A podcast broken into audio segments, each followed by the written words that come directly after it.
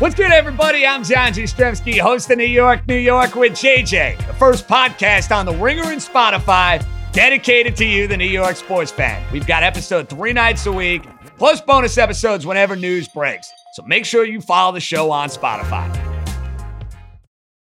This episode is brought to you by Lululemon. Guys, if you're ready for a new pair of pants, try one of Lululemon's ABC pants. They're made to make you look and feel good. And there's lots of different styles to choose from. My favorite, because I walk around LA every day, I like the joggers. I'm not jogging, I'm just walking fast. But if you're working out, I would try them out. And if you want something a little sleek, maybe business like, maybe try the ABC Slim Fit trouser. But I am a joggers guy.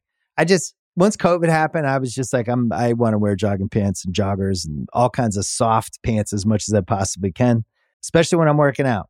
Ultra comfortable and versatile.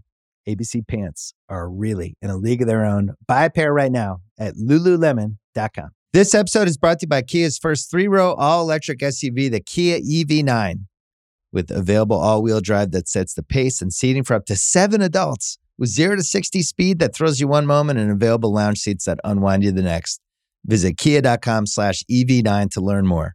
Ask your Kia dealer for availability. No system, no matter how advanced, can compensate for all driver error and or driving conditions. Always drive safely.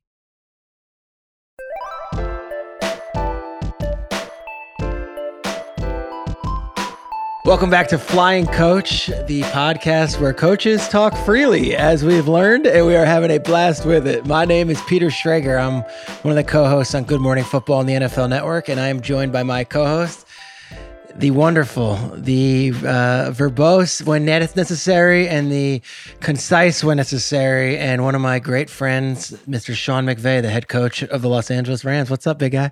Uh, wonderful. I will take that one, Peter. Here, you know, you just always know how to make me feel good, buddy. Yeah. Um, look, the Kyle Shanahan episode was gangbusters. We got such a great conversation with Kyle. The Troy Aikman ones before that did uh, incredible traffic online and got such feedback. I'm really excited about this episode. I think it's a different type of episode where it's a coach that, candidly, I don't know. What was your relationship with our guest from this episode going into this one today? You know, I didn't know him at all, uh, other than over the last year, the natural conversations that inevitably come up, uh, you know, amongst head coaches. And, um, you know, we've had great interaction over this last year, but I, you know, I knew of him. We had never had any prior interactions, but think people get a good feel for you know the ownership that he has in all three phases, the type of head coach, a commitment to a philosophy, being around some great guys like Coach Belichick and Coach Saban, but also putting his own stamp on what the Giants brand of football will look like under his guidance and leadership, and uh, a lot of really good things to take away for sure, Peter. I think he's awesome. It's Joe Judge, the head coach of the New York Giants. It's Flying Coach, episode nine. Enjoy. All right, Sean, our guest this week is uh, none other than the head coach of the New York Giants. Uh, it's maybe I'm in the New York area. It might be the topic of the summer. Everyone's excited about this team, and I couldn't be more excited for his second year as a head coach in the NFL. Let's welcome in the man from Big Blue, Mr. Joe Judge. Joe, welcome to Flying Coach. Hey, man, appreciate it, guys. Glad to be here. Appreciate you having me on. No, it's it's great to have you, Coach. I I know during this time, this is. uh probably one of the few times that we get a chance to unplug. You know i've always i've said over the last couple episodes and really you know just whenever i've talked you know i'm still struggling to find that balance that true ability to truly unplug. You ever you, you let yourself go and, and can you get away and detach or, or you, you have a tough time with that like i know i do too? So the biggest thing we've kind of found out my wife's kind of the one who broke the code is she's got to get me out of town. Yeah. As long as i'm in town I'm in the office, I'm, I'm staying connected, I'm doing something. She can pull me out of town and I'll still kind of just set aside, sorry, look, I'll wake up every morning, I'll work from call it 6:30 till noon, you know, and then all of a sudden we'll go beach time, we'll go, you know, full family time down there. But you know, look, unless they kind of get me out in the water on a boat or something like that where I don't have a connection to something, I kind of find a way of every day saying, no, no, I'm not doing much today. And then all of a sudden it's like, all right, you got to close that off and cut it out. But uh, like you know how it is. It's you got a thousand things going through your head. It's something you wake up in the middle of the night, you got three ideas. And it's like, all right, before I forget these, I want to make sure I get this down. So when we get back in training camp, we can hit these the right way. You know, that's all fun. That's all positive. But to me, it's again, the biggest thing is vacation for my family kind of starts when we leave town. You know, yeah. that's when we kind of all can pull away and unplug. And, and just be a family. Yeah, I'm I'm the same way. I've gotten better about it. I also know that if I have my cell phone with me, there's no chance I can truly unplug. I was pretty good about. We just got back my fiance and I from vacation, and the best ability for me to unplug was was leaving the phone away. But you know, I, I really, uh, you know, we've gotten a chance to have some interaction more so over the last year, and I, you know, I've always talked about on this podcast. I'm a fan of coaches and I probably am about the thousandth person person to ask you this, but I do know for both of us as younger coaches, being exposed to some great ones. You know, talk to me just real quickly about, you know, I've always talked about, you know, the mentorship from the Gruden family, from the Shanahan family, how fortunate you know, you're a guy that, you know, two arguably of the best of all time, you know, in Coach Saban and Coach Belichick. What was that experience like as a young coach? And, and how do you feel like that sets you up for the success that I really admired just watching the way you led your team in your first year with all the obstacles that we had to face as head coach? Talk to me a little bit about that. Yeah. Um, the first it was unbelievable, you know, and I really valued every day I had with Coach Saban or Coach Belichick. I mean, every day I knew I was walking in and that something was going to happen that day that I had to learn from and carry forward if I wanted to do this, you know, as a head coach. So every day I wanted to learn a lesson, and you know that never failed me. I think the biggest things with those guys that I really took away, and I've said this before, but I worked for two guys who were again arguably the greatest to ever do this, and they really just reaffirmed everything I learned at a younger age. You can trace it back to the guys I played for in Pee Wee, my high school coach, uh, my early coaches in college, and just everything tied back to the basics you know, I, I, went through with those guys for, you know, really the better part of over a decade. And I tell people all the time, they ask, you know, Sean's a little different with you because you're calling the plays in the game and you're so involved with the offensive side. And I'm a little bit different more in terms of just, I'm really working to manage the game. And, you know, obviously the coordinators on the side of the ball, they call the plays. And early on, someone asked me, how are you going to go through a game and not be the one calling the plays? And all I could think backwards, well, the last two guys I worked for, Belichick and Saban, you know, I worked 11 years combined for the two of them, mm. and they never called a single play. Wow. And they were very instrumental in kind of how the game was played. And I really took a lot of notice into, you know, when they would chime over to your headset or ask you a question on the sideline or maybe have some, you know, input. It was never more like, hey, Joe, call this play. It was always, what are you thinking here? And then it was always followed by both of them with why. And, you know, it's something I try and take as head coach of like, I'm to let the guys coach I just want to know why. Like, what's the purpose? Before we go into the game, what do we think in situation? What do we think in certain plays? You know, why do you want to use that course of attack? And if that doesn't work, what are we going to do as a counter to be successful? I mean, I can remember, you know, being on a headset and hearing Saban coach tackling the entire game, you know, for, you know, having Belichick go over and talk to the offensive line about pad level. Mm. And all things you kind of just take up and notice. And it's, that's really the most important thing. It's not like they're not getting coached from the position coaches and coordinators on the technique and scheme. It's just get the fundamentals down. You know, I remember when I took the job when um when I interviewed with Saban, and me and him sat down, and the interview stories. Okay, they're whole stories themselves, and you know, kind of different. You kind of wonder what kind of psychological warfare you're going through in the interview to see how much is true with you. Yeah. Uh, but I remember when Coach Saban offered me the job, the one thing he talked about was developing coaches. It was actually the first time in my life I heard someone talk about that. He was saying, "Hey, listen, if you come here, really the money wasn't much anything, but the opportunities to come here and learn and work on the staff, and the better you do, the more responsibility will give you. And he kept talking about developing coaches, developing coaches, and that was something that really interested me. Of I'll go there and I'll work, but I know I'll come out improved. And then when I worked in New England, you know, the coach didn't talk about it as much. You know, he didn't go out of his way all the time and just explain everything he was doing, but you could see Bill was always putting us in positions to do new things and grow. And when you mm-hmm. did something, again, if you were successful, they gave you more on your plate. And you just kept working and working and working. But the development with the two of them was always something they put in the successful. I mean, I can remember being there. It was my first spring, Sean. I've been in pro ball for like three weeks at this point. I, I joined right before OTAs. You know, I'm cramming every morning from like five to seven o'clock, you know, going through the playbook, just thinking whatever we got, going in today, I can't screw this up. I've got to have every detail, every answer. Any player asks me a question, they got to know I'm not going to get the wrong answer. And, you know, we're in the second week of OTAs, and all of a sudden we're in a meeting, and, and coach is like, all right, let's just go ahead and split the special teams up today and kind of almost have a, a scrimmage. Now we're talking OTAs, and we're talking there's no contact. It's not, yeah. You know, and you, you have to have a punt team and a punt return team. It's really all was punt versus punt return when the offense defense are going. And you kind of look back after the fact and you're like, I had nothing to do with the players. He was trying to see like this new guy Could I control the players? Could I organize the team? You know, was I going to sink or swim? And, you know, he was looking for the impression I was going to make early on in spring. Okay, here's this new guy. Can he handle the responsibility we're looking to set him up for it down the line? So that was something you kind of start taking notice with coach the whole time. If he'd give you something and you just go ahead and run with it and develop it. You know, one of the things he did for me early on was when I first became the special teams coordinator, he put me over all the player development as well with yeah. the rookie players and leadership development, all that stuff. And the first thought that goes across your head is, man, I've got a thousand things on my plate. Last thing I need to do is, you know, design a rookie program and go through this and, you know, new player orientation throughout the season. And then you realize that you really learn how to get more of a beat on the culture of the team and develop hmm. team. And you're spending more time doing everything but the X's and O's. At the same time, you're balancing that with doing the X's and O's of being a coordinator on the side of the ball. And that really helped just my development in terms of just being able to walk into different rooms and see the big picture as you go in. That there is the football aspect, but along with that, it's all the program development that comes with it. And I had the opportunity to do that for five seasons, you know, under him. And that was just huge for my development. I mean, it was tremendous. Being able to go through every player that came in the building, I got to kind of be the, you know, first face they got to deal with. And, you know, look, you get rookies and they kind of sit in the seat and they're wide eyed and a little bit scared by some of the things you're telling me. You got vets that are looking at you like you're half crazy. And I think, what's this guy talking about? Mm-hmm. You know, what's this guy talking about, you know, social media and, or, you know, how, how, you know, how to handle certain things off the field. And, you know, you kind of go through the whole thing and you learn that, you know, managing different personalities, young guys coming in, old vets coming from other teams, uh, different position groups. And that really helped me along with coaching the special teams of learning, like you walk into a room this time of year, it's 90 guys. Eventually, it's going to get down to 53 plus practice squad. So you learn to walk in a room and it's like, how do I touch everybody every day when I need to get something done? How do I get that message across in as many ways possible, but how have everyone hear it the same way?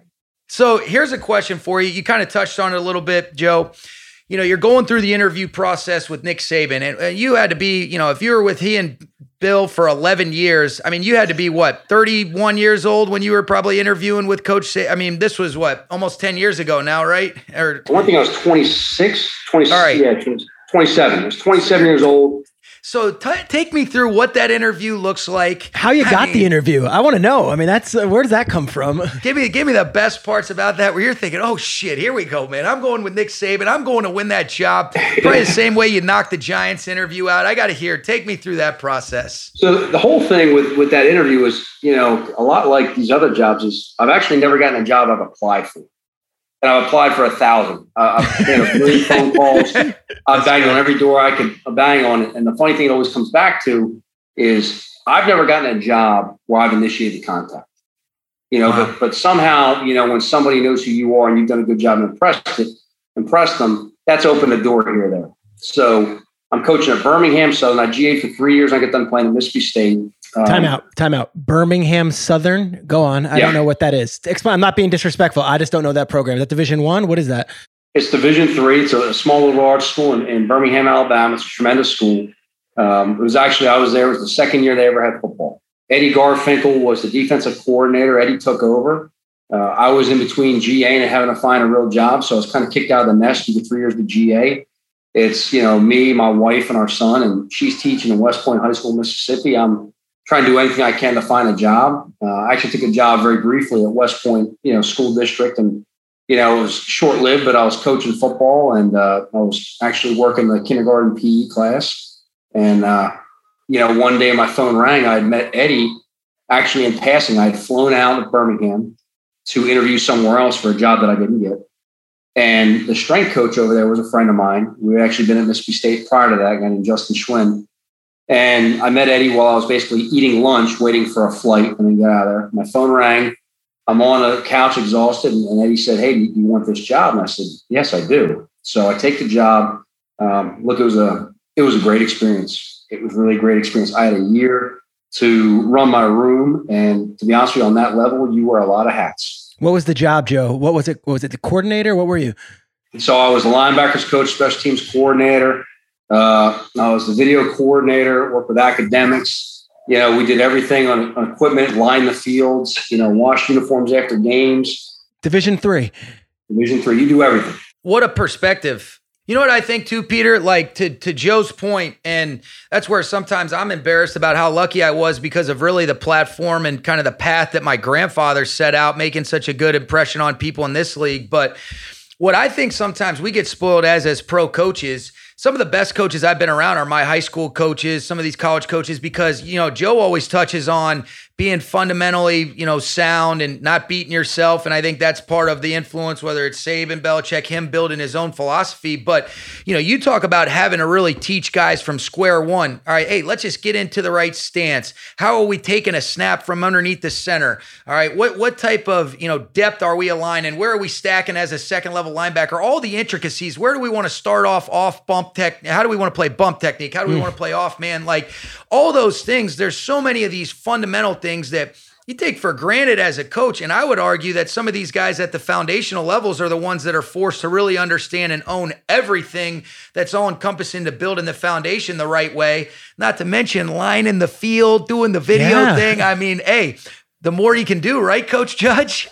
I'll tell you, part of that stuff that you really learn too by having to do everything. It's amazing how many times you come across people at different levels yeah. And all of a sudden you may have to go ask the video guy to do something. They kind of look at you like, well, this can't be done. And you can say, no, no, no. All you got to do is, you know, make this kind of copy, so link this, put this wire here. And they stare at you and it's like, yeah, I've done that job. you know, or when you start talking to you know something with the field and you say, like, listen, it's not that complicated. Just go get that chalk paint, we'll brush it off when we're done. Be good with it. Like we used to We're line keeping everybody accountable with the New York football giants, baby. Nothing's getting by these. It's, guys. You know, so you kind of learn all that stuff along the way, but that was a great experience. And to be honest with you, I got for a year, I got to screw up everything. Yeah. Yeah. And learn from it. And, you know, I was in such a small stage at the time, and they're a much better team now than we were then. And the program's really doing a good thing in Division Three. Um, but I screwed up everything, and no one noticed. And it was probably the best thing for me. You know, that I went in there and, you know, got done GA and I thought I had every answer. And you go in there and it's like, man, the amount of stuff I screwed up and I learned from my players of dealing with them throughout the course of a year in all aspects. You know, in the time management you had to learn by doing all those different tasks. You know, it really helped me. And then randomly one day I'm sitting there and the phone rings and uh, you know, Alabama's looking for a young special teams guy to come and work with the special teams. And there was a guy who was there named Sal Sunseri. He's actually back there now. And yeah. Sal was kind of put in charge of helping find this young guy. And he called a guy named Amos Jones, who's on our staff now. I GA'd and played for Amos Mississippi State. And Amos called me up and he said, Hey, Alabama's looking for a young special teams guy. They're going to call you in the next 10 minutes. Answer your phone. Mm. Talk to Sal. I was on the phone with Bobby Williams, who was doing the coordinator spot at that point in Alabama. You know, hey, they set up an interview. I went on down there. And then the next day I interviewed with, you know, a large portion of staff, Saban for a while. And then I was offered the job the next morning. But the interview itself, you know, you go in there and you're with half the coaches on the staff. And I remember they were going through the special teams cut-ups and it was in uh, this is in March. So they just come out of recruiting. They're getting ready to like self scout for the previous year. They're doing the fourth quarter program at the time. And I'm sitting there with all the coaches, and he just we're watching their punt return. I remember, and he just said, "Okay, tell me what you look for on punt return when you're breaking down someone's opponent." And I just kind of started going through. Well, it all starts with the long snapper. First thing I want to do is see, you know, snap tempo, keys, can he protect? You know, then I'm checking different spots, look at the operation punter. So I was going through a whole checklist of what we look at and he's listening. We're kind of going through it, and we talk for a while. And then finally, you know, he kind of looks at all the coaches. He goes, "All right, once you guys go to the fourth quarter program, yeah, I got to talk to this guy." And I'm like, "Damn, this guy! Like, I thought we were better now." he's like, "All right." So, you know, we get on the we get on the board, and I sit there, and you know, it's me and him. You know, like every special teams interview, what phase do you talk about, Sean? Punt. No doubt. All the head coach cares about is teach me punt. He's right. You walk in there and he goes, All right, teach me punt protection. And I get on the grease board. And now look, I'm I'm dressed. I'm wearing whatever my best slacks for day was. I sport coat on. I just bought a new tie. I'm all buttoned up. And you know, I start drawing and he just goes, I'll be right back. And he walks out. And you know, we're in the staff room down there. Sean, You've been in a staff room in Alabama? I haven't. I haven't been in that staff room. It's a decent sized rectangular room. He's got a door to his office on the far end, and I'm I'm standing there, and I'm sitting there holding this expo, and I'm thinking, all right, when's he coming back in? And five minutes goes by, he's not back. 10 minutes goes by, he's not back. And finally, I'm sitting there. I'm like, all right, well, here's the deal. I'm not sitting down. There's no way this guy's walking back. I'm not ready to go. So I'm just standing next. I love that. So like 25 minutes goes by. My palms are sweaty. I'm sitting there like, on, and he walks back in. Now he walks in with some guy, all right, who I've never seen before and haven't seen since. So I don't even know who the guy is. But he walks in, and it's like the Muppet hecklers. Yeah. And this guy and Saban just sit there and basically are making fun of how I'm dressed. You know. Oh my. God.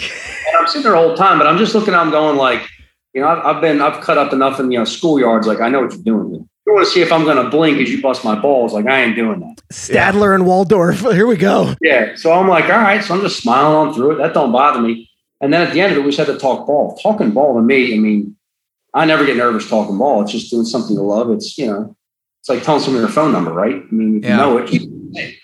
So you know, I get on the board. We draw on through it. We go through it. He's, I guess, I don't screw it up that badly. So we sit back down and we go through it. And Nick, who I love to death, but you know, he sits there and he's like, you know, all right. So we get through. He kicks the other guy out and he goes, "So what do you want to do?" Yeah. And I'm like, "What do you mean?" He's like, "What do you want to do?" And I'm like, "Well, I'd like to sit in your chair." He, oh, I know that. Like, but what do you want to do? You know, and like, like, well, I want to be the best damn special teams coach that you've ever had on your staff. And he's like, okay, well, how do you plan on doing that? I'm like, I shut my mouth and learning and figuring it out and, you know, coaching how you want to coach. And he's like, okay.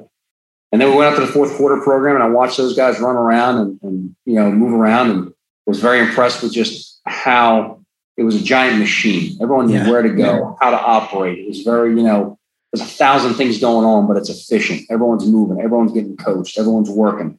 And, you know, there's no time to slow down and talk through things. Like they'll talk later in the meetings, everyone's going. And they're walking out and talking to the strength coach, Scott Cochran, who's at Georgia now. And, you know, Scott was kind of, you know, you know, just checking me out a little bit for the head man. And you sure you want to do this where you want to be? And I'm looking around thinking, I've got to learn this. Like this is how I want to do things. Yeah, I don't yeah. know. I want to learn how to do the system of all these multiples operating so efficient. This is what I have to learn to do. And the next morning, I was driving uh, my children to daycare actually on the way to work. It was a Friday morning, and they're screaming in the back, and the phone rings, and it always comes up as you know, you know, blocked call or private call, whatever it is. Yeah. So I think it's got to be someone important. So I answer, and it's him. And my kids are screaming so loud in the background. I pull over the side of the road, and I get out, and I'm standing on, you know, you know, side of the highway actually. And I'm sitting there and he's offering the job and we're talking on through it. And, but he kept talking over and over about developing coaches, developing coaches. So that was it, you know, and working for him was a great education. One thing he was great on was he explained all the why the entire time you're going. Hmm. Yeah. Staff meeting we sat and you'd go through a number of different things, but ultimately you knew what you were doing, but why you were doing it. And he was very clear on like, it has to be done this way because this is the purpose.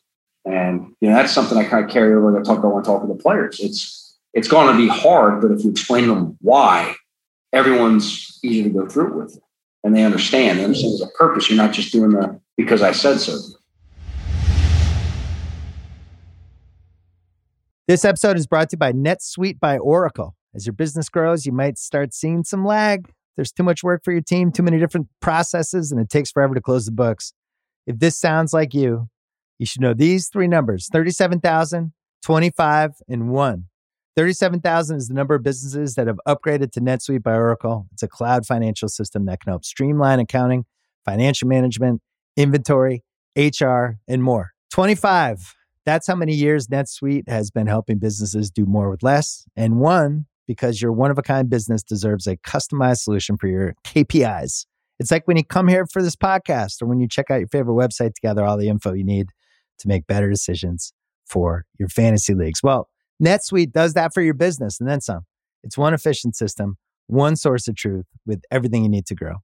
Right now, download NetSuite's popular KPI checklist designed to give you consistently excellent performance absolutely free at netsuite.com slash ringer. That is netsuite.com slash ringer. This episode is brought to you by Hotels.com. If you're busy like me and you're trying to catch your kids' games, it's important to have somewhere where you can go to find a good hotel. We're all over the place. Sometimes, you know, we're in Florida, we'll be in New York, want to take the wife on a quick vacation and get away.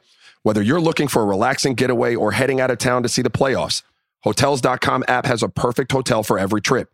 Compare up to five hotels side by side so you can see prices, amenities, and star ratings without having to switch back and forth between options. So start planning your next getaway and find your perfect somewhere in the hotels.com app today. All right. So you're a Division three coach. You get hired by Saban. You have this amazing success with him. How does the Belichick leap happen? How do you get from Alabama to then go to the NFL's crown franchise uh, or crown jewel franchise of this generation? So there's a guy named Scott O'Brien who was coaching special teams at the time, and Scotty O was very close with Saban. And anytime we really had questions on special teams, how to handle something, you know, he'd always say, "Why don't you give Scotty a call and kind of see what it is?" So we had a rapport, and at least you know we're able to talk ball with each other.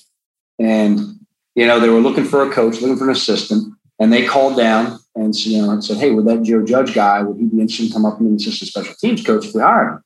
So this was 2011. No, I'm sorry, 2000 going into the 11 season. So spring, and that was the year of the lockout. Mm. Yeah, I'm really excited. I go up there, let's go interview for it, and it kind of got squashed because it was a lockout. No one was hiring anybody. Yeah. It wasn't going to happen. We went through the season in 11 and I win the national title. And in December that year, I got a phone call from Ellis Johnson. And Ellis, I played for Ellis and GA for him at Mississippi State and very good relationship. He's a, he's a great friend of mine. And he called me up and said, Hey, I'm going to interview for this job at Southern Miss. Would you be interested in coming down as being the coordinator? And I'm like, you know what? It's about that time, you know, and I don't really want to leave Tuscaloosa. However, this is a great opportunity working for a great friend. It's a great place. Yeah, let's go ahead and take this. I take the job and down there we get through recruiting. Actually, we win the national title on, I want to say it was January 11th. And on January 12th, I'm in Hattiesburg, Mississippi. I drive right from New Orleans, straight to Hattiesburg, start working. We go through recruiting, we do the whole thing.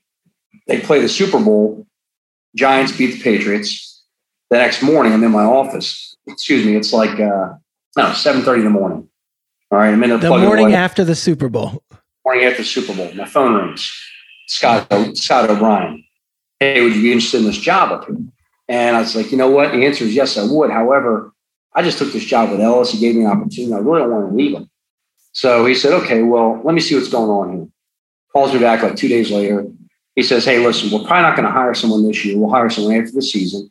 Yep. So why don't you just hang put and uh, you know work, and we'll know where to find you. Great. We go through spring ball, and it's now it's actually the week of the draft or the week before the draft. Phone rings. It's Ellis Johnson, and he says, "Hey, have you talked to Belichick?" And I said, "Well, they called me back, and you know, after the Super Bowl about this job. I told them thanks, but no thanks that I was here and I was working." He goes, "Well, I told them you'll be up to interview on uh, Monday," and I was like, interview on Monday, and Ellis said, "Yeah." He goes, "Look, if he goes, I think it's a great opportunity." He goes, "I'm not trying to push you out of here." He goes, "But I think you know you need to go meet some people." And he looked wow. at me and said, "He goes, I might only do this career for another seven or eight more years." He said, "You got to go meet some other people." He said, "So go up there, interview. If you like it, great. If you want to take it, take it. If not, at least you met someone. Maybe impress Ellis someone." Johnson, what a dude! No question. That's and that's honestly, I've taken that approach with everybody on my staff when something comes their way, and I always think it's not fair for me to limit their opportunities when someone did the opposite for me. Mm. I, I, went up there, I interviewed. Um, I actually spent about 12 to 13 hours in a room, just me and Scott O'Brien, uh, one day. We got there, you know, with Scotty, it's kind of like things start early. So it's like I'll pick up at the hotel 5 a.m. You know, at 5:30, me and him were drinking coffee and we're on the board and we talked all day. Mm. And then I went in and met I went and met with Bill. And uh, that was kind of another deal. It's kind of very similar to the Nick story, but the complete opposite of the spectrum. You know, I go in there and I'm talking to him. And as I'm talking to Bill in the middle of conversation, he stands up and he takes his shirt off.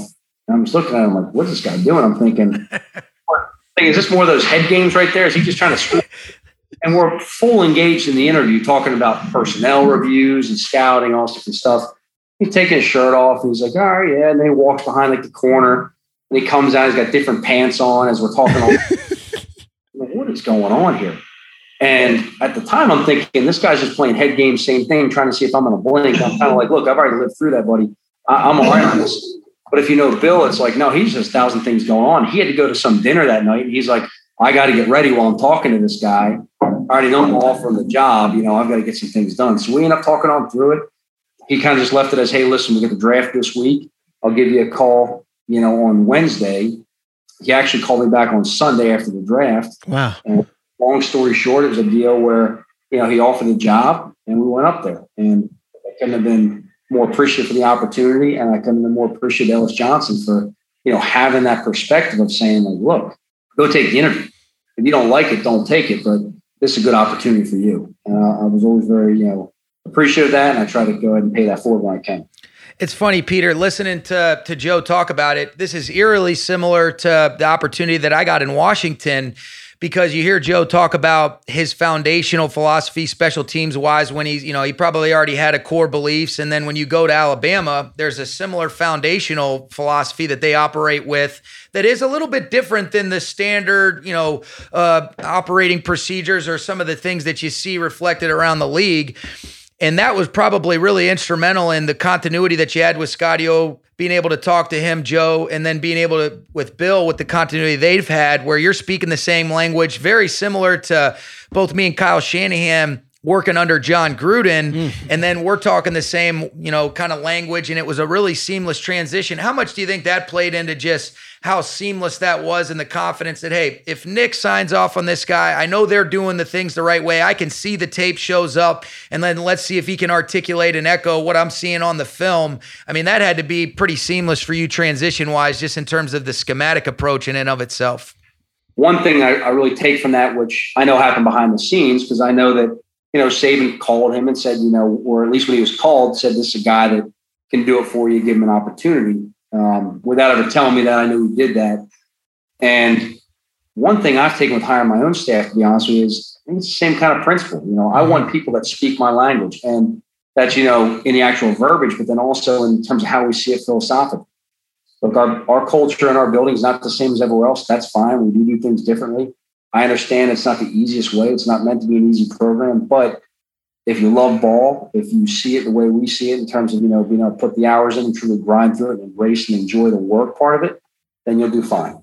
So yeah. getting those guys in that fit that mold, you know, really helps me. When you were there in New England, I mean, tell me if I'm wrong. It's Matt Patricia, it's Josh McDaniels, it's Brian Flores, uh, the Brian Daboll. You list the guys. It's, how do you stand out? How do you? Because I mean, I know what Bill does. It's you got eh, look as great as Jerod Mayo or Steve Belichick might be. Bill's not waxing poetic about them publicly by any means. So how do you guys stand out internally and make a name for yourself in front of Belichick that ultimately sets you up for that next level?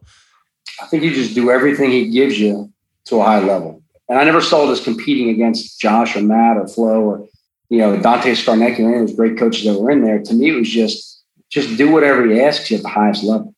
You know that building very much like Tuscaloosa I think the thing you were trying to do was not stand out. You didn't want to be the weak link. you know, you wanted to be someone who could just, when he said to get something done, he never had to look your way again. No one had to worry, is your unit going to be coached the right way? You didn't want the rest of the coaching staff thinking like, oh no, what, what's Joe doing? You know, I never want to be the weak link. So I think you're kind of motivated, you know, by your greatest fear, and our fear was failure. So, you know, none of us wanted to fail. We helped each other, we pushed each other.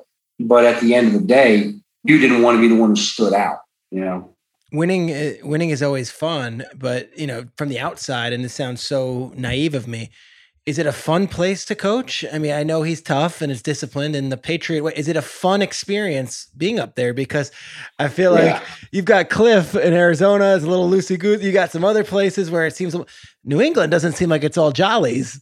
All right so i'll, I'll tell a real quick story and i know a lot of stuff you know doesn't always get out. Um, you know we went through the whole thing coming out of like 2017 there's a lot of noise in the off season about, you know, is it fun here? It's tough. It's this, it's that. And, uh, and you followed it up by ruining my life by beating me in the Super Bowl. Thanks a lot. Go ahead, coach. Sorry to interrupt you. No, one of my all-time favorite people in the world and all-time favorite players I'll ever be around is, is Edelman. And Jules made you a better coach because every day he challenged every day.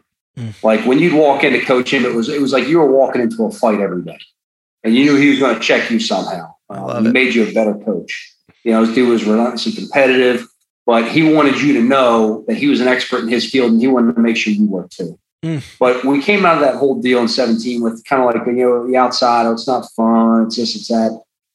I remember Julian, he had a four game suspension, if you remember, in 18. I remember he sure. walked in from the suspension. We had this white grease board. And, you know, his monitors all over the building, so you don't have to really write anything, but there was a white grease board on the wall and it was blank and everyone knew who wrote it. He walked in, he wrote in the middle of the board, winning is fun. And it was something I think everyone read as they walked in every day, knowing who it came from, the guy who outworks everybody, mm-hmm. the guy who does everything he can to compete and win, and you know how much this guy loved the game. And he just kind of spread the message to the entire team of kind of like, hey guys, you want to have fun? Like winning's fun. We do everything we can to win here. But, but I'll be honest with you. I had more fun in those eight years than I've ever had with the game ever. Mm. It doesn't mean it's not tough. It doesn't mean it's not demanding.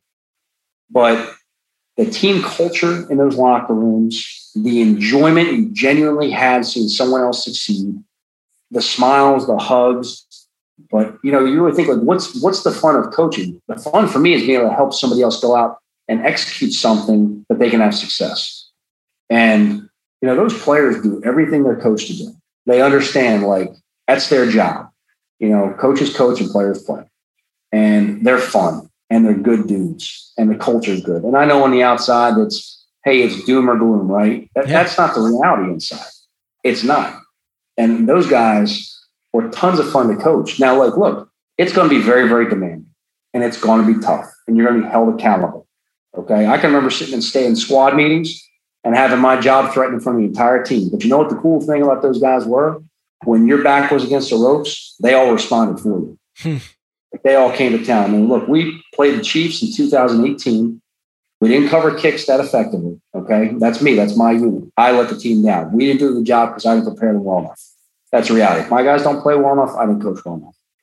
And I can remember going in after that game, and it was just told very, very clearly if we don't do this better, there's going to be changes. And I can remember going through that week, and you know, you had a lot of guys in that locker room who had each other's backs, players, coaches, everyone, everyone band together. And we actually ended up going to Chicago on the road the next week, and they played a heck of a game, scored two touchdowns in the kicking Cordarrelle game. Patterson, I remember. Yeah, CP had it. We blocked a punt for a touchdown. We did some other things. They were a real good team. They were a tough team, and you know, it took the entire team all three phases. But it was one of those deals where after the game, those core guys, the entire team rallied around those guys. You could see them in the locker room, the hugs and the joy and the excitement with those guys. So again, is it demanding? It's absolutely demanding. Is it stressful? Yeah, it's supposed to be stressful. But we get paid very, very well to do something at the highest level. Mm. So it should be done at the highest level. I mean, look, we went to Cirque du Soleil and all falling off the trapeze. Like that's not gonna be much fun for the fans to watch, right? that wouldn't be Cirque du Soleil then, would it? yeah. So it's you know it's it's supposed to have an expectation and we're supposed to be demanding. But you know, to go back to the original part of it, did I have fun in New England? Absolutely. And you know what? I'm having fun every day with our guys in New York. I really am. And they love ball. They come to work. They're fun to be around. You know, I, I had as much fun as you can imagine last year, and as, as ridiculous as it sounds. And Sean, you were on the other side of it. And we started off, we were 0 and 5 and then 1 and 7. And we were outside in torrential downpours in practice and cold rain. You know, it was miserable. And while everything on the outside might may have seemed like, oh, this is going to be terrible for this team, when are they going to splinter, fracture, and break apart? Those guys came to work every day. They did everything we asked them. They smiled. They responded. They competed. They supported each other. They took coaching, and they could see the improvement as the season went. Yeah, I think it showed too, Peter. One of the things that you know, just watching from afar, and, and I've referenced this a lot on on this uh, this podcast. And, and Joe, I don't know if you've heard or not, but you know, there's a commitment to a philosophy, but when you talk about watching the way guys handle the ebbs and flows of a season, the thing to me that says as much about your leadership that I was so impressed with from afar is you talk about starting off slow. And then I remember watching this Monday night game against, you know, the the, the Super Bowl champs, yeah. and you guys take them wire to wire, and you can really see there's a lot of good stuff going on. And you know, I don't care what the record says. I see, you know, I'm watching the tape, I'm watching the way guys are competing, I'm watching the way guys are communicating together, they're doing sound things in all three phases.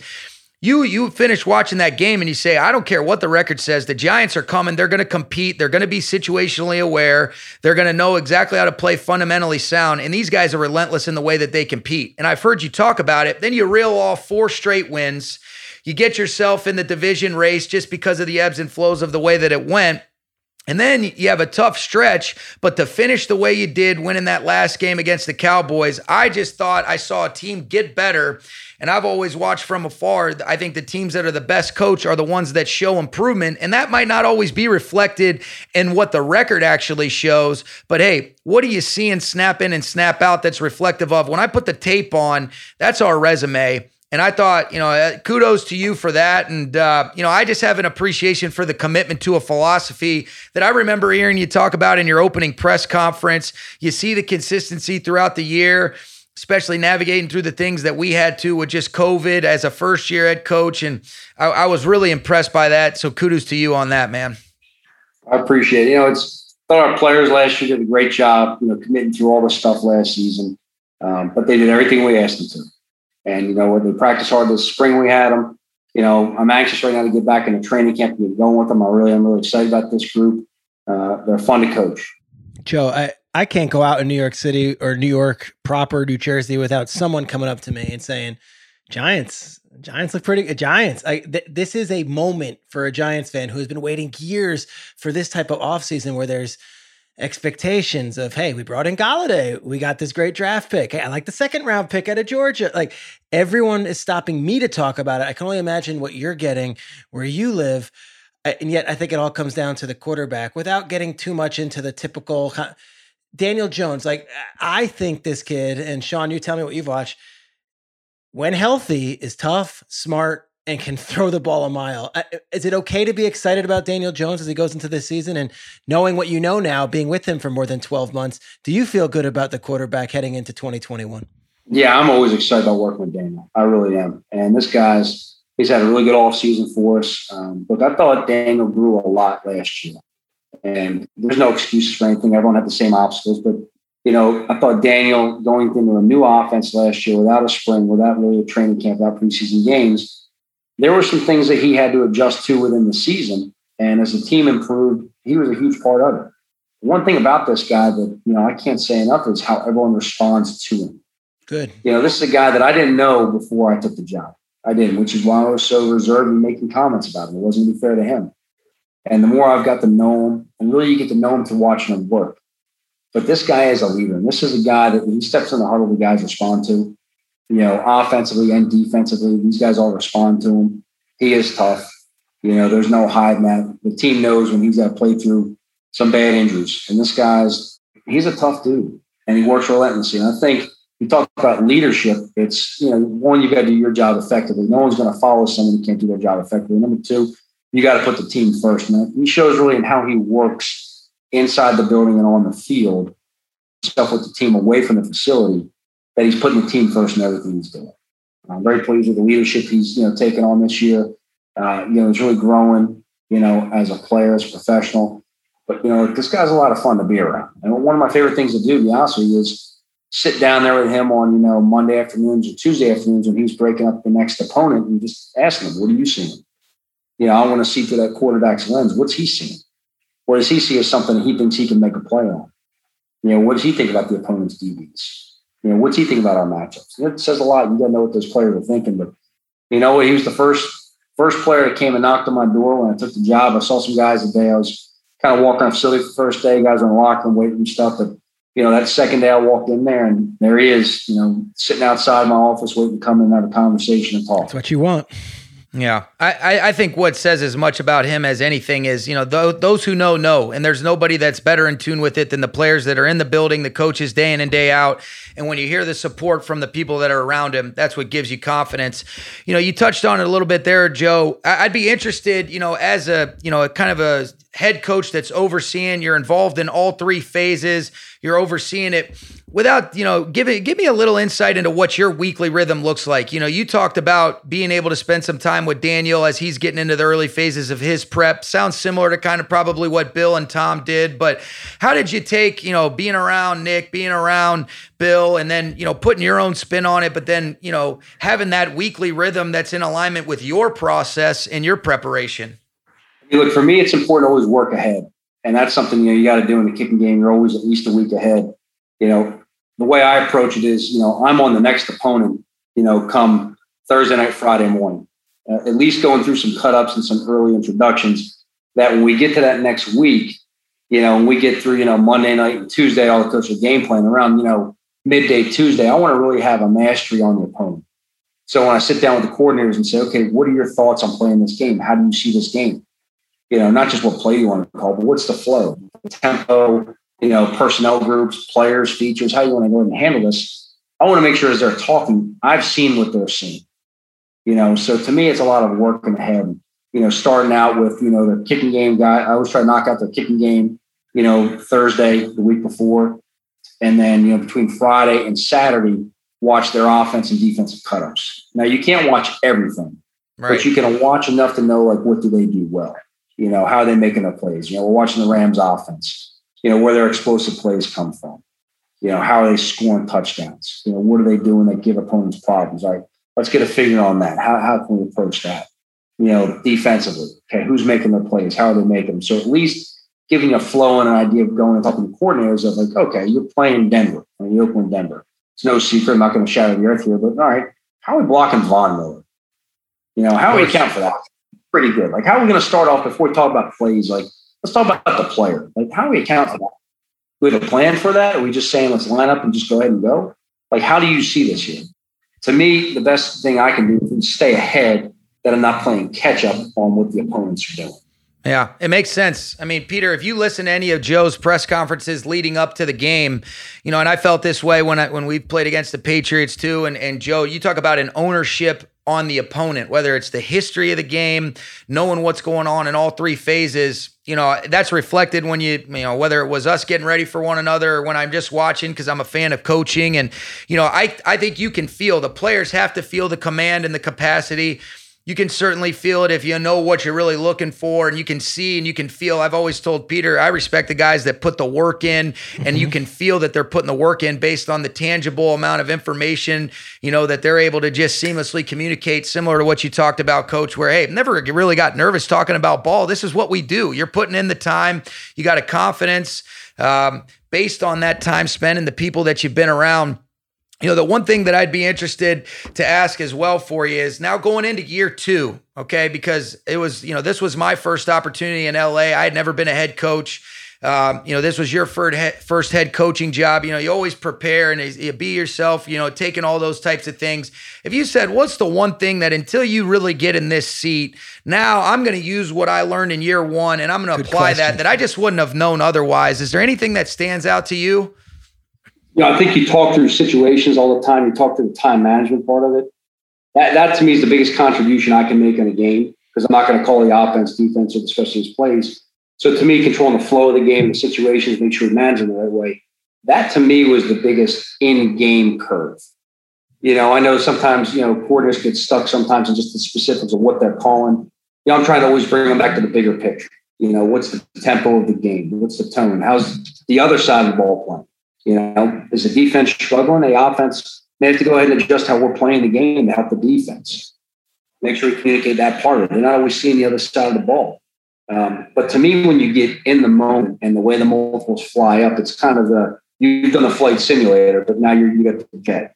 Yeah. So that to me was something that you know I know I improved on as the year went. Uh, you know, you get more and more situations come up as the season goes on, and you can handle them better you know, to me, it's all about keeping the players in rhythm and in sync to go ahead and hit those things full speed. But you know, that's something we have to do is, is be a good situational football team. That starts with being making sure we're on the same page. What's what's give me one example of when you said, "All right, man, I did a hell of a job here," and then one when you say, "What was I thinking in that moment?" And I got to be better for our guys.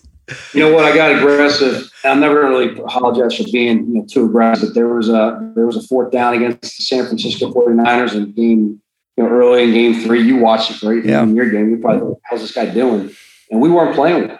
And I kind of came out of halftime and kind of told the team, like, we're going out there swinging. We're not going out there and, you know, trying to just go ahead and lay on the ropes and get through this thing. And, you know, it was a fourth down and I made a decision, go for it. We backed up far in our own territory. We got stopped and didn't get it. And uh, I look back at that in hindsight. Like, okay, like sometimes the emotion gets you a little bit there. And I got to go ahead and stay clear headed and make sure I put our team in the right situation to go forward with it. And that wasn't the right decision at the time. Now, I got no problem going from a fourth down. I got no problem, you know, going for two in the situational aggressive stuff, but you know, making sure you make the right decision at the right time for the team. Yeah, it couldn't have been nearly as bad as my quick count in the tight red area where we left a uh, defensive tackle free for an unabated sack to Goff. So you, you, had me beat on that one, but no, that's it. It is. It's interesting though, Peter, because I can tell you you know, when you just watch and you're seeing guys from on the opposing sideline, the command, and hey, giving Jason a heads up, hey, this is a four down situation. Sure. Know, there's so many intricacies going on. And in a lot of instances, to what Joe's talking about, when you are involved in the play calling element, yeah, as a head coach, you're ultimately responsible. But the way that I'm allocating my resources on game day is you've got somebody up top that's kind of helping you with the clock management as far as the timeouts and more confirming. Now, in a lot of instances, you know, offensively, specific to those situations that occur at the end of the half and the end of the game, you know, you got to prepare both sides of the football and you got to have your special teams ready for the different scenarios that can come up. But a lot of those situations are, ine- you know, inevitably kind of dictated by the offense and then you're being ready defensively or you've got to anticipate possible decisions. And so it does have a flow but it's amazing the amount of things that you know you got to oversee. And you know it's uh i'm excited about uh you know moving forward because like i said I, I just got a, a lot of respect for the consistent commitment to a philosophy and approach. And you can see the stuff he talks about shows up on their film and that's a big as compliment as you could give to another coach. That's cool, Joe. I got I got some quick hitters before we wrap with you because I, I want to hit a couple things that are just fun. Uh, Tom Brady, you were with him for what eleven yeah. years? How, just give me a good eight. Brady story. Eight years. Yeah, eight years. Um, guy got a million Tom stories. Uh, dude, I'll tell you what now. Like, I can remember my first spring being there, and like I had visited some other teams in the league. I'm not going to go and talk about teams or players, but you know, you watch these guys that are starting NFL quarterbacks throw the ball. They're doing seven on seven, a team where it is, and the balls on the ground, or balls that come out clean, or whatever it may be. I remember the first time watching Tom throw the ball in spring, OTA one, we're doing, you know, seven on seven. and Every ball he threw was perfect. Mm. And I remember when he was done, when he was done the period, I remember sitting there and I'm like, you know, like, all right, this guy, like I obviously understand, you know, why he's a great player he goes over on the field by himself and he's sitting there and he's working all his hip movement and foot movement and he's over like just breaking down one in cut he threw. That was like you know top of the guy's helmet instead of being you know right there you know on his chin. And he's going over and over and over through it and it's i'm sitting there and i'm just listening to him talking with josh and going through it. And i remember watching him throw about another 12 to 15 in cuts while he was waiting for the next period to get going. Yeah and I remember th- sitting there just watching going like, okay, that's the difference. I watch these other guys who just look like pedestrian. And, you know, for my first time seeing it, I'm thinking, no, this is perfect. And he's watching it, you know, himself going, nope, screw that one play. I'm going to go ahead and hit as many as I can till next period goes to correct that one play. And I thought that always carried over in the way he played. And, uh, like I got a tremendous amount of respect for Tom and everything he does on the field.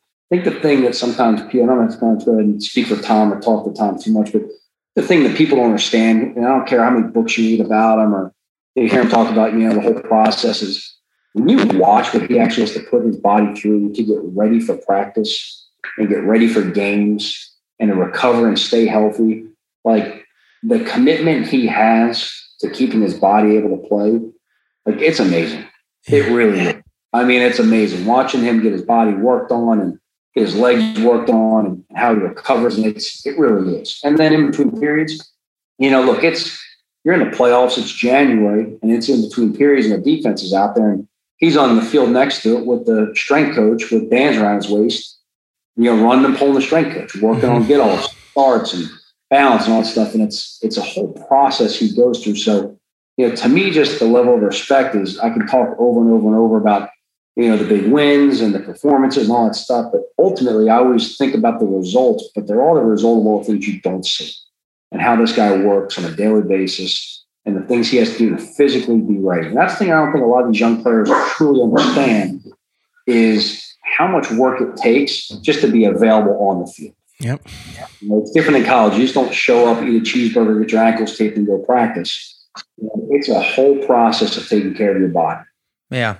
I can remember Joe when we practiced when I was in Washington and we practiced against each other before the 2014 season. And Peter, this is something that whether it's watching Tom, but really just the entire operation. You talk about every single minute being accounted for, not wasting anything, the efficiency of the operation. You can really see whether it's Tom's process, but really the Patriots' overall operation in and of itself. It was pretty unique for me as a young coach because that was my first year as a coordinator in Washington when Jay Gruden was first year as his head as, as the head coach there, and you know, I was a coordinator there for three years, and that preceded my first year as a as an offensive coordinator. And you're just watching the efficiency of the operation in between periods, the way they transition, you get into the move the ball settings. They got the communication set up. You watch the way that Joe's practicing with the special teams periods. You watch the way that guys are saying, all right, if it's not an offensive period or if there's a little bit of a lull, I can promise you what's going on. Tom's doing stuff with the bands or working those throws or they're doing a blitz pickup drill. That was the one thing to me that stood out where you're saying, you know, when you watch the way that they're preparing, when you get an inside look at it, that's different. And I think that's the consistency of anybody that's great at what they do, whether it's coaching or playing. There's a consistency, there's a commitment to a process, and all the stuff that goes on behind the scenes is just a byproduct of what you see these guys having and all that success that that Joe and Tom have shared in New England. And then you obviously see Tom and doing a great job. And it's uh it's impressive. It really yeah. is. Uh, and uh, I guess on behalf of Giants fans who are going to want to know what what was your reaction week 17 and you could just say I got no comment on this. The Eagles are up. If they win this game, who knows what happens? Maybe the Giants are going to and then we see a quarterback substitution and it doesn't go that way. What was your reaction watching at home? That point was out of our hands. We, we could have handled it, you know, in the first 17 weeks by, you know, winning games. That was it. Okay. You know, That's, uh, Sean, what was your reaction? Same? Uh, you know what you respect about Joe is is is is you know he's going to take full accountability. Hey, it's not about what we can, and and again, you know there there's a lot of things that go on. That's it's uh, not not for the Rams or for the Giants. We just can handle and control what we can control. Hey, I'll say this: when he's talking about the Buccaneers Monday night game, you better believe that was a pass interference call that was blown. I mean, I, am sorry, Joe. I grew up in New Jersey. This is just fair stuff I'm saying here. I I could complain. You don't have to. I could say it if I want to. I appreciate it. That's good. Uh, I guess I mean as far as anything else, Sean, uh, I just love talking to Joe. I think he's the man. I think Giants fans are in such good hands. And uh, from one coach to another, do you have any final questions for our, our guest on this week of Flying Coach? Well, yes, I, I, got one final question. Peter's asked this to to all of our guests, Joe. If you were saying, you know, hey, one word of advice you say to coaches, you know, that are getting into the business you know, through your journey that's that's got you to this level. And, and what I love, you, you talk about, hey, this is an opportunity. This isn't the end goal. Now it's about earning the right to continue to do this at a high level, to lead, to make guys want to follow you and, and continue to build those relationships. What what is your advice to to coaches if you were to say, all right, if if you're to take away one thing, this is the one piece of advice in my coaching journey that I would want you to take away? I think in the journey, you know, there's so many things that come up and you've got to really be grateful for the opportunities that come your way. Like I said earlier, I've applied for thousands of jobs. I didn't get called back, calls back. To me, it's do a good job wherever you are. You know, wherever you are, if you do a good job, you know, ultimately it's not who you know, it's who knows you. Someone will take notice. And enjoy the work, enjoy the coaching, understand the value of what you're doing. If you're getting into this to make money, and look, we've been very, very fortunate by the opportunities we've had and being able to make good money. But look, I, I spent a lot of years broke. And my, my wife supported me through this for a long time, you know, teaching and, you know, taking out loans and whatever we had to do to kind of survive and get by. And, um, but you always have to enjoy the work because the hours are going to be long. You're doing it right, the hours are going to be long. Don't complain about the hours. Enjoy the work and wherever you're at, you know, coach your butt off. Like it's the most important thing to you because it should be.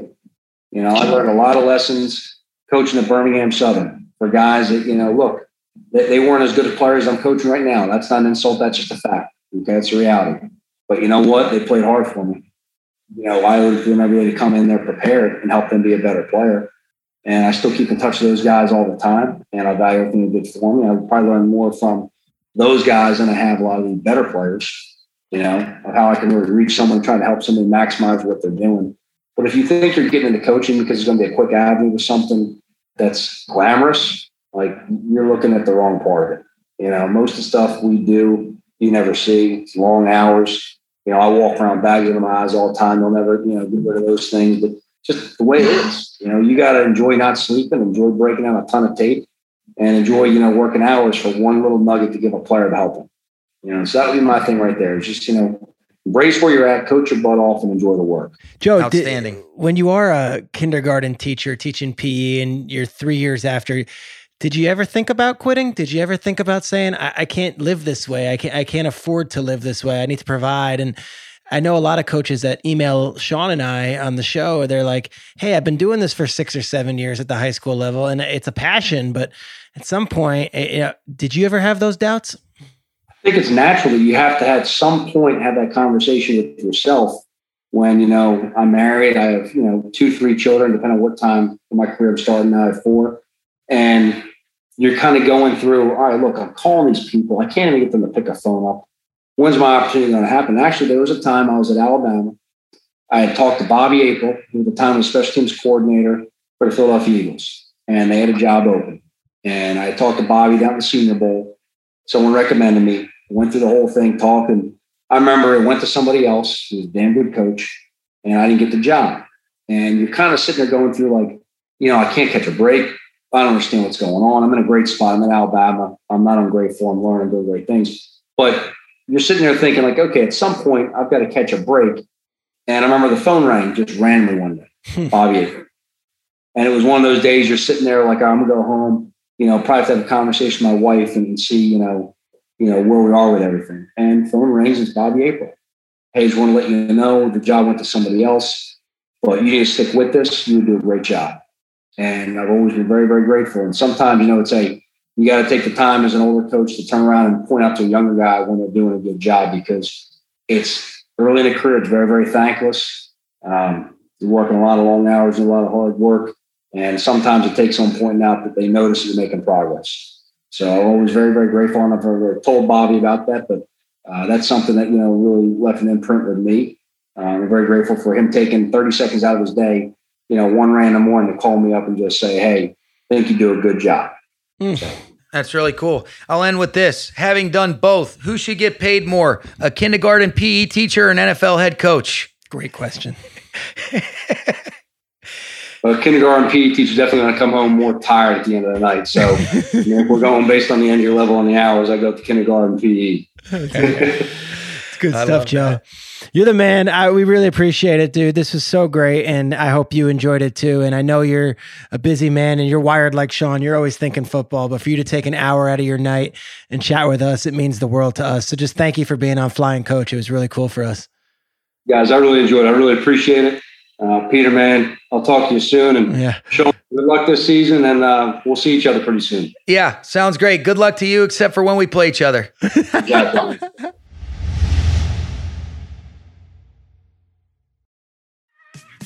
There's a lot that could impress you about the all new Honda Prologue EV.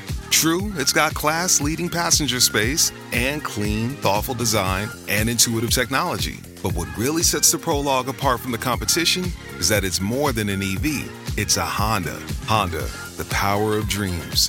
Visit honda.com slash prologue to learn more. Sean, I thought Joe Judge was great. That was fantastic. It was good. You know, a lot of stories uh, a lot of insight into kind of what makes him tick, what he's learned from the guys that that he's been around, but you know how that all of his experiences have led to you know kind of the coach he is, the types of people people that he wants to surround himself with, and what he's looking for in players, and uh, definitely learned a lot. I think that's always the thing. You know, anytime you want to really be able to be around some some special people, you want to listen to learn, and I think both of us got an opportunity to do that today. Yeah, and uh, we're going to bring in our producer, the great Craig Horlbeck. Craig, what was your take on Joe Judge, a guy who doesn't do a ton of media and certainly isn't as animated as he was for the last you know hour that we had him on? he's a real straight shooter. You know, I thought he was awesome. I think he really like uh, embodies the Giants, and I think he'll do a great job uh, next year, this year. Yeah, and I think if you're a Giants fan listening, you can't help but feel maybe not like, oh Super Bowl, whatever, but you're thinking we're in good hands. Like it felt like that guy is he's, he's it's discipline, it's stability, it's accountability. And I'd be shocked if the Giants are one of these goofy teams with a ton of penalties, making mistakes next season. And the way he spoke about Daniel Jones, the uh, the old Giants fan in me that grew up wearing a Phil Simms jersey, I can't help but say I'm a little excited to see if the Big Blue is relevant through the season. Just not week six, Sean. That's I was going to say, week, who are you yeah. going to root for week week six, Peter? Are you pulling for the Rams you. or are you going back to your old roots? I'm rooting for you. As long as okay, you're my good. co-host, we're rooting for the Rams. Rams are going 17 and 0 and uh, probably going to oh. win the Super Bowl. Yeah, never mind. Okay, what, we're just trying to get ready for training camp, Peter. That, will be uh, the next headline. Uh, you know, something like yeah. that. Let's uh, just let's just be present. Let's just be still right now, baby. They say what one game at a time. How about one podcast at a time? We'll stick with that. Um, Craig, go. we do something called the emails and the voicemails every week. I have gotten a ton of suggestions on Twitter, especially since the Kyle Shanahan went gangbusters. We've got what, a million what, tweets. I think I know what it is. Best one. What is it? What do you got? I think it's airmail. I like it.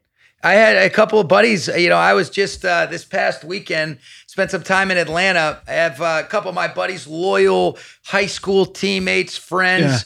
Yeah. One of my friends actually suggested that, who is a uh, weekly listener to the pod.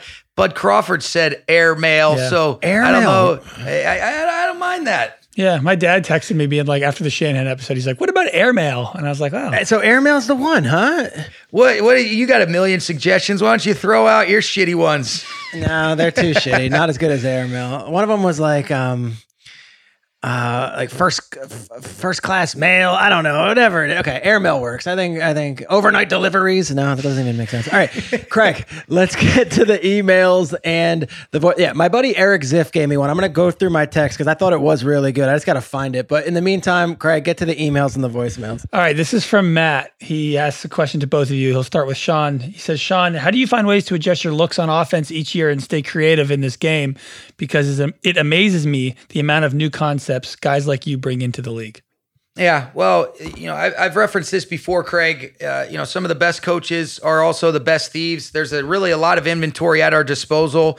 Um, you know, I think at the end of the day, a lot of the same things will show themselves up week in and week out, year in and year out. The the you know the illustration of what it is right before the snap just might look a little bit different. But as the snap unfolds uh, usually it ends up being uh, kind of a similar way to distribute all five eligibles or you know block certain front structures in the run game. And so uh, i think there's there's things that we try to do. You know you're always trying to put pressure on people with your tempo your formations your motions uh, to really apply pressure to the defense want to try to use personnel groupings as well. But I would say, uh, you know, finding sound ways to attack the defense, but also make sure that you're having the illusion of complexity. So we might be running the same play, but the presentation of it looks different based on how we motion to it, how we create the final formation, what personnel grouping we're doing out of. Uh, but it's that illusion of complexity that I think you see a lot of the best offenses do year in and year out. And that's one of the things that we try to stay true to as well. Peter, he's got a question for you. He asks, I love watching you on Good Morning Football, especially when you go on McAfee's show. For a new journalist, what kind of tips would you give me in regards to perfecting a craft in the media game? I am soon taking on an internship where I will have high school football coverage near my college's campus. Great. That's great. That's the first step, doing it. Create content. There's no excuse anymore. And Craig, as someone who's in the media game and is young yourself, I would say if you're not on, YouTube, Twitter, doing a blog, and just they're, they're, like for me, I, there were so many barriers of entry, and I can make excuses for why it took me so long to get into, you know, where I'm at now. But I was working my ass off. I've mentioned this before that I wrote for the free subway paper in New York, the Metro. Like I wrote for them, and I made fifteen dollars in an article, and I would do any radio interview I could. I was writing for a million freelance blogs, like, and then once you're there and you're doing it the people that you meet, the community that you're building, those are the people that 15 years down the line are going to also be doing things at a higher level and you start building and growing. You know, Nate Burleson was uh, a player when I was, you know, first coming up, but I made sure that this guy's a big personality. I'm going to make a relationship with him that now we're co-hosts with each other is great. But Kyle Brandt, my other co-host, was the the producer on the Jim Rome show picking up phone calls and I was one of the guests and we became friendly through that. So it's like my guidance no matter where you are, there's no excuse anymore for you not to be producing content. It's not enough to just take classes and to say you want to do it. Go do it. Do it on YouTube, do it on Twitter, do it on Instagram, do it on TikTok. Figure out your own platform, and eventually things will work out for yourself. But uh, that, and then I always say this don't be an asshole, don't be a bad person because it's such a small world. And it's not like you should ever be an asshole, but like treat everyone that you come across well from people that are starting out or people that you've grown up idolizing. Because as I've said before, some of the nicest guys to me when I was growing up in this industry were Troy Aikman, Phil Simms, Jim Nantz, and Peter King. And like it, eh, those are four just like absolute titans of our industry. And those guys were nicer to me than some of the guys who, you know, were a little lower on the on the chain. So be good to people, don't be an asshole, and just work your ass off. And, I, and, and if you really love it, like coaching, and as Joe Judge and Sean will tell you, usually things seem to work out. I love that answer, Peter, because we've talked about it before. You know, repetition is the mother of learning, accumulating experiences. You know, I loved what Coach Judge talked about some of his previous stops where, hey, you know, you're at some of these schools that might not have the financial to be able to kind of allocate everybody to different departments. And you're line in the field, you're the video coordinator, you're coaching ball. You know, the more you can do uh, and being not afraid to shoot your shot. You know, that's the other thing. You know, so often these day and age, you know, people are afraid to put themselves out there. It's like, don't be afraid to fail get that experience, learn from that experience, whether it be good or bad. And really, don't be afraid to shoot your shot, is, is a lot of the things that you're saying. And I love that. Great answer. And I'll be honest, a lot of the best stuff that you read, and it sounds crazy, is from the beat reporters, obviously, but some of the fan blogs of these teams and you know some of these these videos that they put together the breakdowns they're they're so much more passionate about it than some of the writers who are being paid to do it and these guys are doing it as a hobby and i notice it and i think if you you really put your head and your heart into it i, I feel like there's going to be an audience especially now where um, everyone can access everything. And trust me, whether the media guys want to tell you or not, they're checking their mentions. So don't feel ashamed to send a, an article or send a, a video that you've put together uh, via Twitter or social media or something to someone that you really look up to or just someone that you want their eyes on it.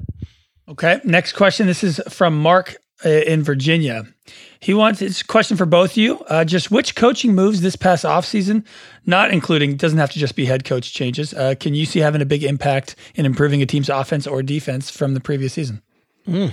Yeah, I'll go first. I think I think Dan Quinn in Dallas is an interesting hire. This is a guy who I think every head coach in the NFL really respects um, for what he did in Atlanta and got them to the Super Bowl, and of course had some playoff victories other years um, as well. And I think for DQ to now be a defensive coordinator of a team that's so loaded on offense and so raw on defense, I have no problem saying that with such youth and had such an uh, abysmal season last year. I, I'm fascinated to see how DQ slides into that that role there, and then uh, on the offensive side of the ball, you know, a lot of these coaches, and Sean, you know it, are offensive minded head coaches. But I look at at what they've got in Miami with Brian Flores as defensive coordinator, but George Godsey, um, and uh, what's the what's the running backs coach? I'm going blank right Eric now. Eric Studesville.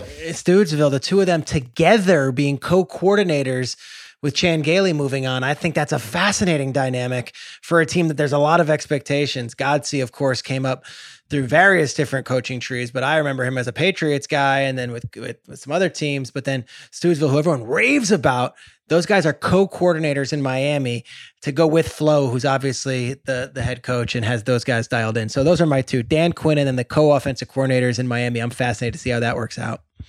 I would say this is a little bit of a homer answer for me, but you know, when you look at a couple of the head coaches, you know, I think Brandon Staley's going to do a great job with the Chargers. This is a guy that's got great command and capacity in all three phases. Spending a year with him when you understand the intricate knowledge of the game, the details, the way he's able to see the game through the lens of his background as a quarterback um, understanding and being around some really good coaches to where you're saying, all right, I know what it want, what I want it to look like when I'm leading. I'm surrounding myself with great coaches that are leading on all three phases, uh, while also having an ownership ability to develop a relationship with Herbert. I think Brandon will do a really nice job. And then some of the pieces, I'm excited to see how he activates the Derwin James of the world, the Joey Bosa's, the guys that, you know, Kenneth Murray. There's some exciting pieces to work with, very similar to what was so enticing about him talking about Aaron Donald, Jalen Ramsey, you know, when John Johnson was with us and now he's gone on to sign a big deal with the Browns that I think he'll do an outstanding job. I'm really excited for Brandon.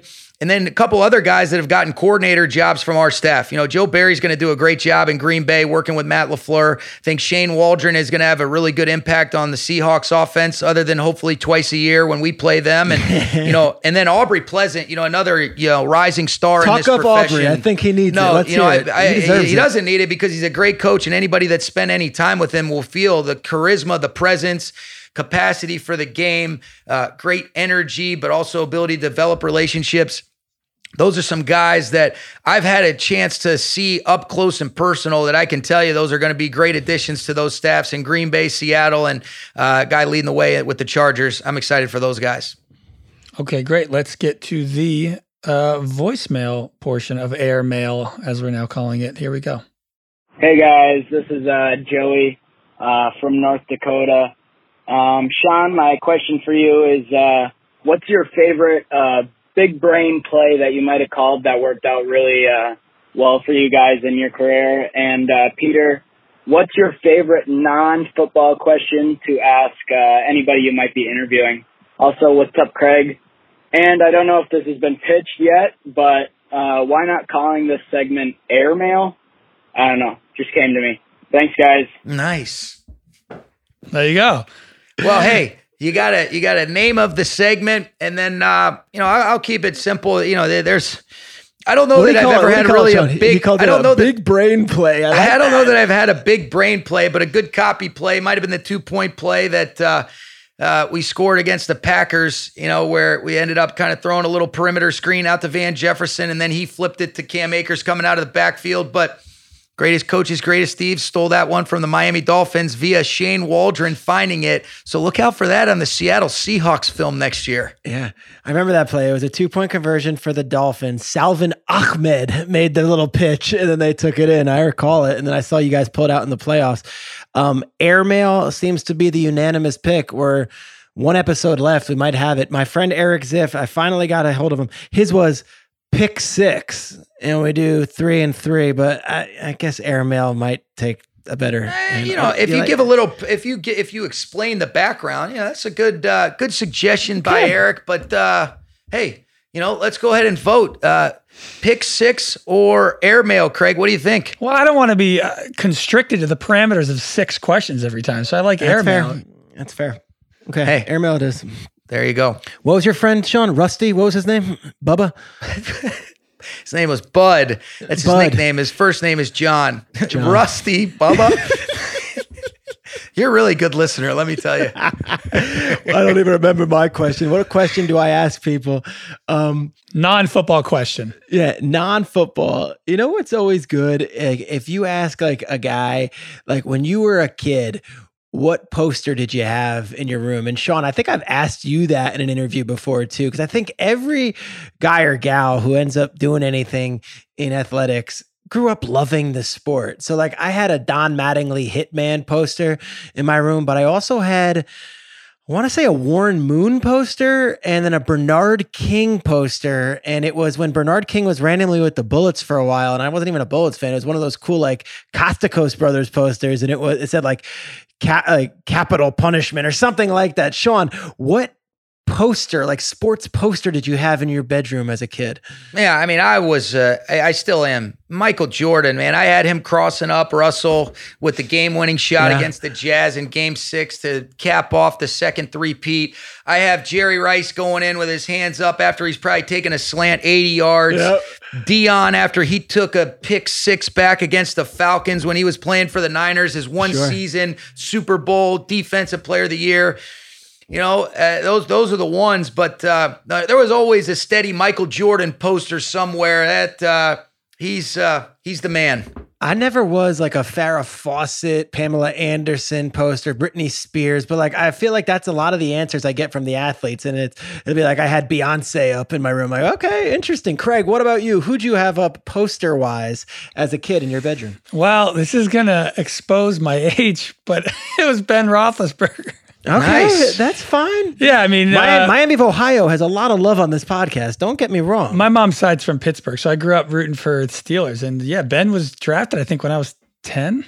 wow. Okay. So well, so if you did have a picture of a of a babe when you were growing up, Peter, who would you have put a poster up of if you could pick? Good call. Um, Denise Richards was a big fan. Yasmine Bleeth, I was a big fan. So you uh, must have been a Baywatch fan, huh? You uh, probably Donna, were watching Donna it. D'Errico. Uh, there were moments. Um, yeah, Baywatch. Yeah, Sean, Baywatch. You? Can you answer? How about you? This... How about you, Craig? How, wait, hold on, hold on. I had one of my wife uh, growing up. Let me just make sure I. Yes, yes, yes, yes, yes. Craig, nice. what about you? Um, uh, depending on when it came out, I, Megan Fox Transformers was a, was a big one. okay, solid. I mean, sometimes you just got to play the hits, you know. Yeah, yeah. that's it. Sean, can you answer, or is this uh, the question? You know, the question was mine, not not to be answered. Great. I'm going to cut my answer. it's a good place to end it, guys. I love this podcast. I love you guys. We got one more to go. It's going to be up next week. Um, and it's going to be a doozy. We can't wait. But thank you for Joe Judge. Thank you uh, to both of you guys. And of course, thank you to the listeners who have been sending it in. Craig, one last time, give us the email address if someone wants to send an email for next week's podcast. Sure. Flying Coach Podcast at gmail.com. And I'd be remiss if I didn't thank the great Yasmine Bleeth as we wrap this one, Flying Coach. Um, guys, this has been awesome. We got one more left. Let's finish up strong. Great job, guys.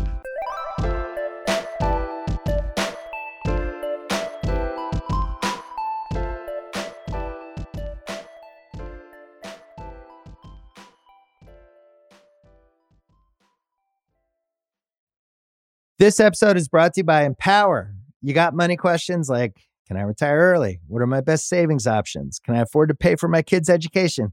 Luckily, Empower has all the answers. With Empower's real time dashboard and real live conversations, you get clarity on your real life financial goals. So join 18 million Americans and empower what's next. Start today at empower.com. Tap the banner or visit this episode's page to learn more.